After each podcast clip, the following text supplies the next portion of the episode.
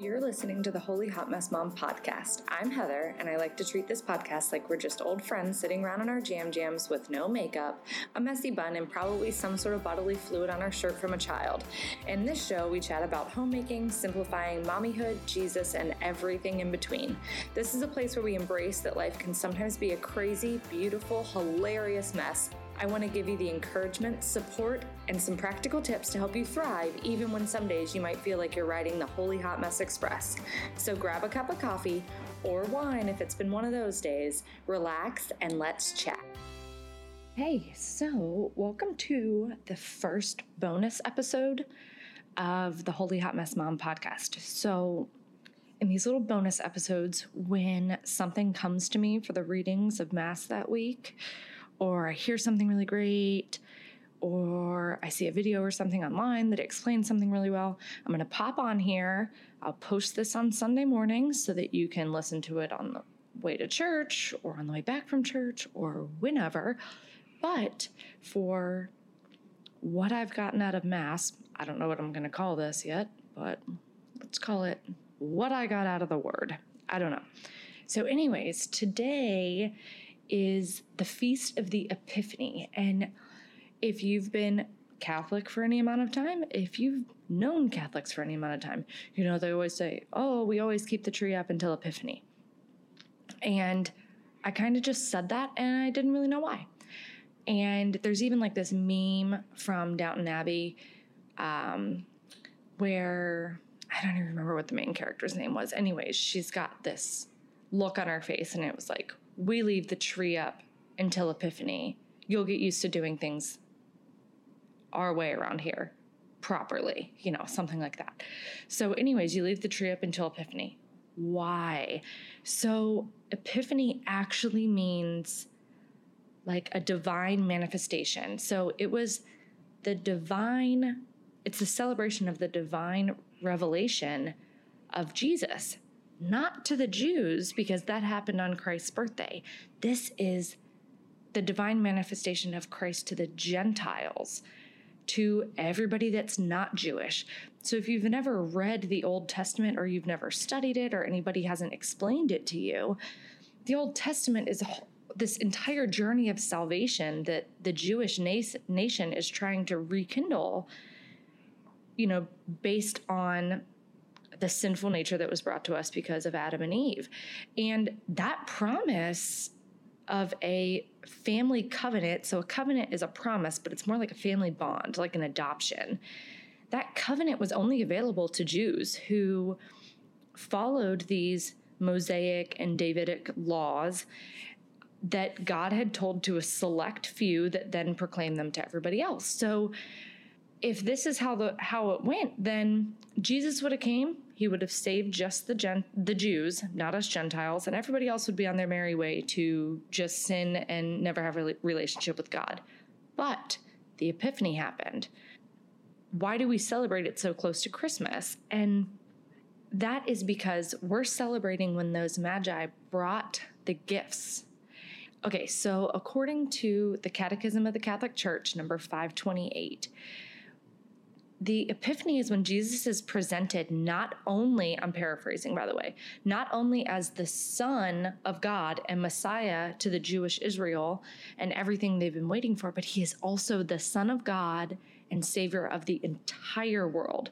The Magi, or singular magus, which kind of sounds like magic, so you can remember it, they were representative of the pagan religious. So when these three people came, to honor the baby Jesus, they're representative of everybody who's not Jewish, realizing the Savior that is Christ.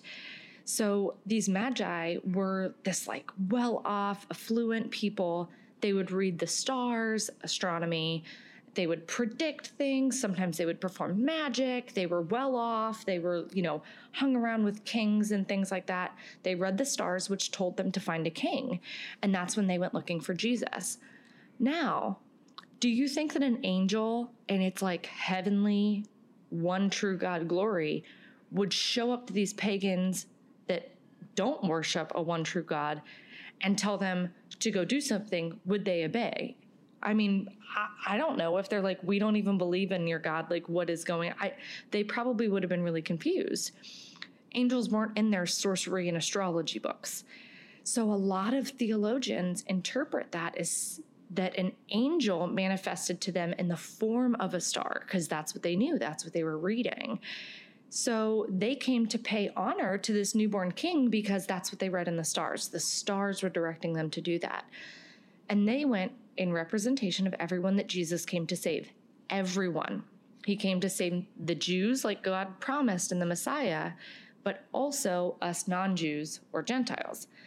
So their coming to worship him means that all of us can worship him as our Savior and be received into the family of God per the covenants of God that he made with the Jews.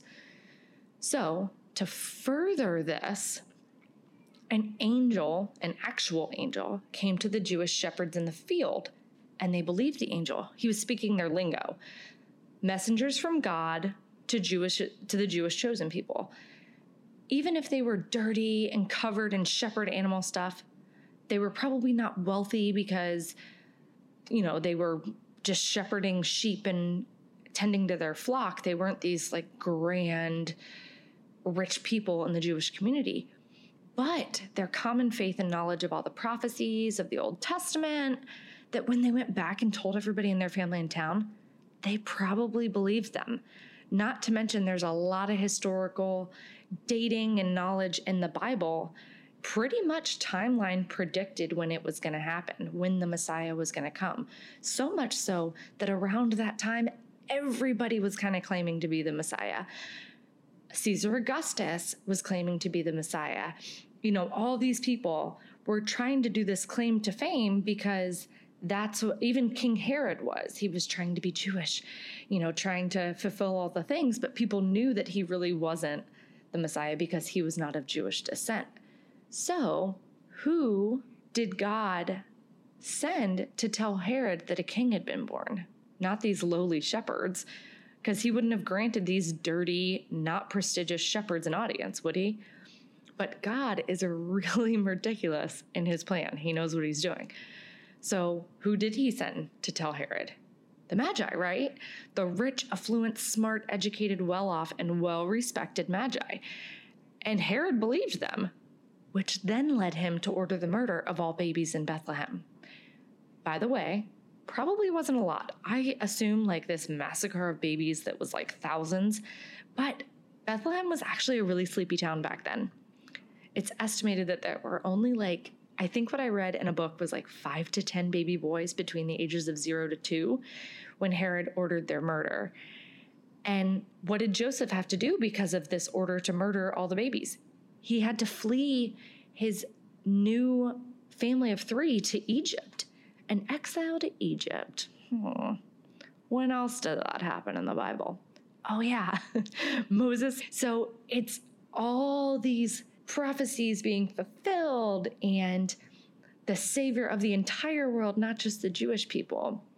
So, another thing about these three magi, which I found fascinating, was they are assumed by many theologians to represent not only totally the pagan world, the non Jewish world, the Gentiles, but also the three roles of Jesus. And that is gold because he is king, frankincense because he is an offering for our sins. Frankincense was offered, uh, normally offered up in sacrifice, and that he was mortal with the myrrh. Myrrh was actually used for anointing the dead and trying to cover up the stench a little bit, which is crazy because why would these magi who come to worship this little baby bring them Jewish death anointing like oils? Hmm. Totally God's huge plan, right? So, two final points on the Epiphany is that it is when the good news is realized for everyone, not just the promised Jewish nation, but everybody, all of us, for you, for me, for the lady in the car next to you at a red light, for everyone. This opened up the door. So it's kind of a second Christmas. And second, it's yet another turn that God put on the path to have Jesus fulfill every single foreshadowing, every single prophecy, every single prediction ever made about the Jewish Messiah and the Savior of the of the entire world. Pretty cool, huh? So, a lot of this I got from reading the book Joy to the World How Christ's Birth Changed Everything and Still Does by Dr. Scott Hahn. It's a really quick, easy book. I think it's like 130 pages, maybe 150 pages, but it was really cool, really fascinating to kind of learn all this typology. Typology is is the New Testament fulfilling the prophecies of the Old and the Old Testament foreshadowing everything that happens in the new. So it's really cool. So if you're interested, I am putting the link in the show notes and you'll be able to go find that online and you might be able to find it at a Catholic bookstore. It's it's a it's a really good book. So I really suggest going to get that. But I hope you have a great epiphany and come back here tomorrow for another Hot Mess Mom story. This episode is over, but there's lots more content for you to check out on my website. Head over to holyhotmessmom.com for all sorts of downloads, posts, and ridiculous stories, as well as the show notes for today's episode. Don't forget to find me on Instagram and Facebook at Holy Hot Mess Mom, as well as in our exclusive Mama Facebook group by searching Holy Hot Mess Mamas. That's Holy Hot Mess M A M A S, so we can connect, share, encourage, uplift, laugh, and be virtual best friends. Do you have a topic or something you want to hear about on the show? Shoot me an email at podcast at holyhotmessmom.com. I'd love to hear your suggestions.